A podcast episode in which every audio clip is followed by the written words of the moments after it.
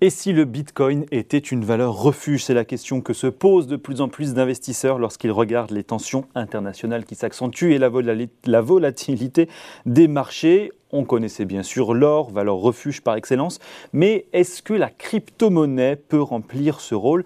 Pas si sûr. Bonjour Laurence Lafont. Bonjour Julien. Rédacteur en chef de la lettre d'investissement Propos Utile.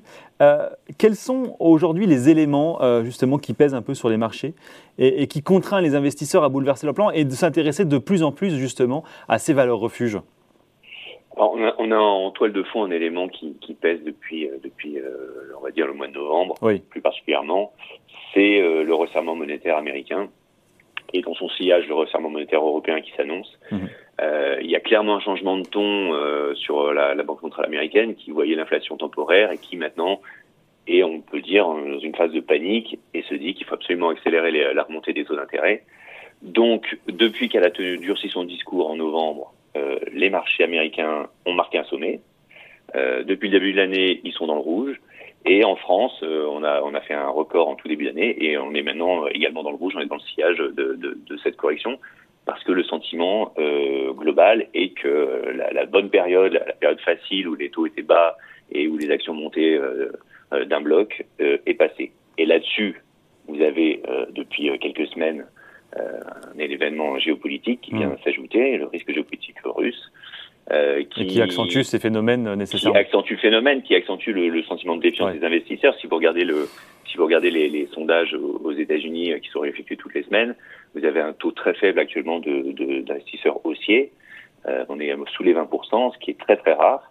Euh, et vous avez euh, ce qu'on appelle l'indice de la peur, le VIX, qui est passé au-dessus de 30. Donc il y a vraiment un sentiment de marché qui a une nature de marché qui a évolué, et le sentiment des investisseurs qui a, évolué assez assez euh, euh, nettement. Et, et, justement, est-ce qu'on ressent ces mouvements de repli vers des valeurs refuges? Euh, Est-ce que c'est une tendance qui est véritablement confirmée là dans les flux que l'on peut observer ces dernières semaines ou ces derniers mois? Bien, oui, euh, on le constate. Vous savez, alors vous l'avez dit, la valeur refuge par excellence, c'est l'or. Euh, on le constate sur la performance euh, de, du métal. Hmm. Depuis le début de l'année, euh, il est en hausse de 4%. Depuis, euh, je vous disais que le marché américain avait marqué un plus haut le, autour du 1er novembre. Depuis cette date, il est en hausse de 7.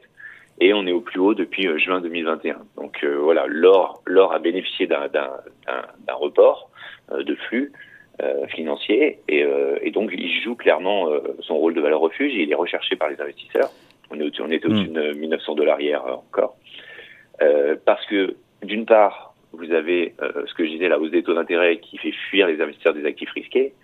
Alors normalement, la hausse des taux d'intérêt n'est pas favorable à l'or, puisque l'or ne rapporte rien. Donc vous vous dites, ah bah tiens, je vais plutôt me reporter sur des, des obligations qui rapportent quelque chose. Sauf que là, on est clairement sur un phénomène de flux c'est qu'on fuit les actifs risqués et les valeurs de croissance, on a besoin de se reporter quelque part, et l'or en profite, naturellement. Euh, son, son, statut est respecté de ce côté-là.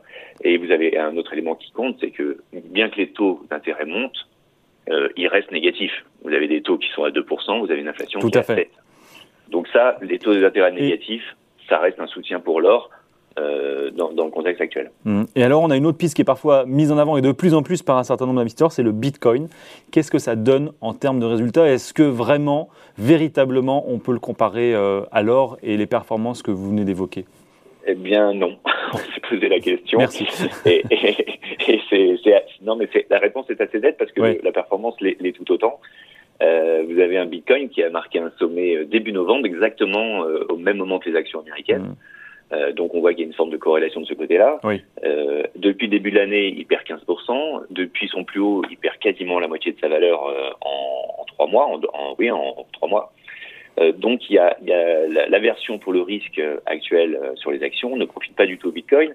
Et, et même pire, le, le, Bitcoin et les crypto-monnaies en général sont identifiés comme des actifs risqués qui ont bénéficié des injections de liquidité. Mais, mais est-ce qu'on peut, est, qu'on peut être surpris à un moment donné Parce qu'on se disait, bon, Bitcoin ne franchira jamais les 20 000, bon, on s'est rendu compte que si, puis les 50 000, mais vous êtes fou, en fait, on s'est rendu compte que si. Est-ce que euh, la volatilité, elle peut être aussi finalement euh, euh, prescriptrice et intéressante à, à, un moment donné, et notamment s'il y a une demande qui augmente?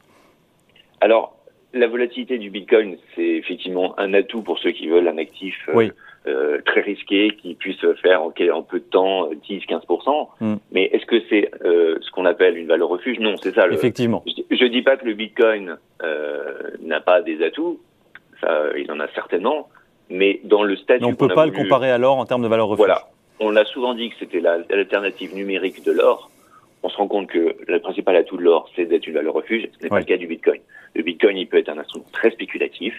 Euh, il est basé sur une innovation technologique, ça sans aucun doute. Mhm. Euh, voilà. Mais, mais globalement, euh, ce n'est pas, ce n'est pas le, le, une valeur refuge. D'ailleurs, la, la, corrélation, euh, une des caractéristiques principales d'une valeur refuge, c'est d'être décorrélée de, du marché financier.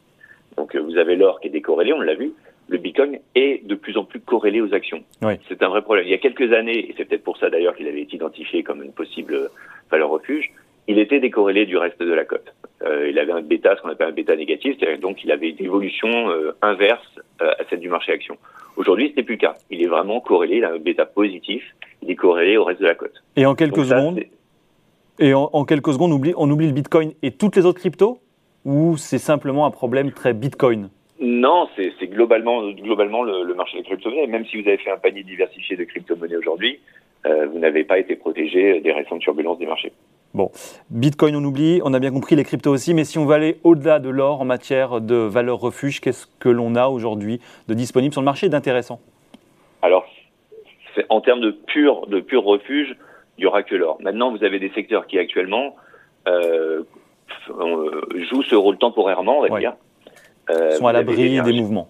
Voilà, vous avez l'énergie qui est décorrélée du reste de la cote, qui bénéficie euh, d'un report euh, parce que pendant des années, euh, ça a été sous-valorisé, ça a été même euh, euh, sous-estimé. il y a encore deux ans, vous aviez une grande compagnie BP qui disait que le pétrole était mort. Donc vous avez un rattrapage de mmh. l'énergie et donc il y a un report des flux financiers vers ce secteur. Les banques, les télécoms profitent également de ce, de ce phénomène, même si pour les banques françaises, vous avez un petit souci, c'est qu'elles sont exposées à la Russie. Mais bon, voilà, globalement au niveau européen ou même américain, ce sont trois secteurs qui joue euh, le, valeur, le rôle de valeur refuge, mais temporairement. Après, la meilleure valeur refuge dans ce moment-là, c'est le cash, tout simplement. Bien évidemment. Euh, c'est dégager des liquidités, d'autant plus que, un, ça vous protège des turbulences, ça réduit la volatilité de votre portefeuille, mais en plus, ça vous permet de vous préparer à revenir à l'achat, parce que les valeurs de croissance qui sont actuellement massacrées, euh, que ce soit aux États-Unis ou en France, oui. euh, elles atteignent maintenant des niveaux de valorisation qui deviennent plutôt intéressants. Donc il va falloir progressivement, une fois que cette histoire de taux d'intérêt va se calmer, parce qu'elle va se calmer, l'histoire va se calmer, les hmm. banques ont, fait énormément de communication là-dessus, donc le mal est fait d'une certaine manière. Hmm. Vous allez avoir un ralentissement de l'économie, un retour vers les valeurs de croissance et puis un nouveau cycle à nouveau. Et, euh, et, quand on voit que des valeurs ont été divisées par 10, euh, par 5, euh, vous avez des opportunités et ça, il faut avoir du cash pour, euh, pour en profiter après. Donc certainement des affaires intéressantes à faire dans les prochaines semaines. Merci beaucoup, Laurence Lafont, rédacteur en chef de l'aide d'investissement Propos Utile sur Boursorama.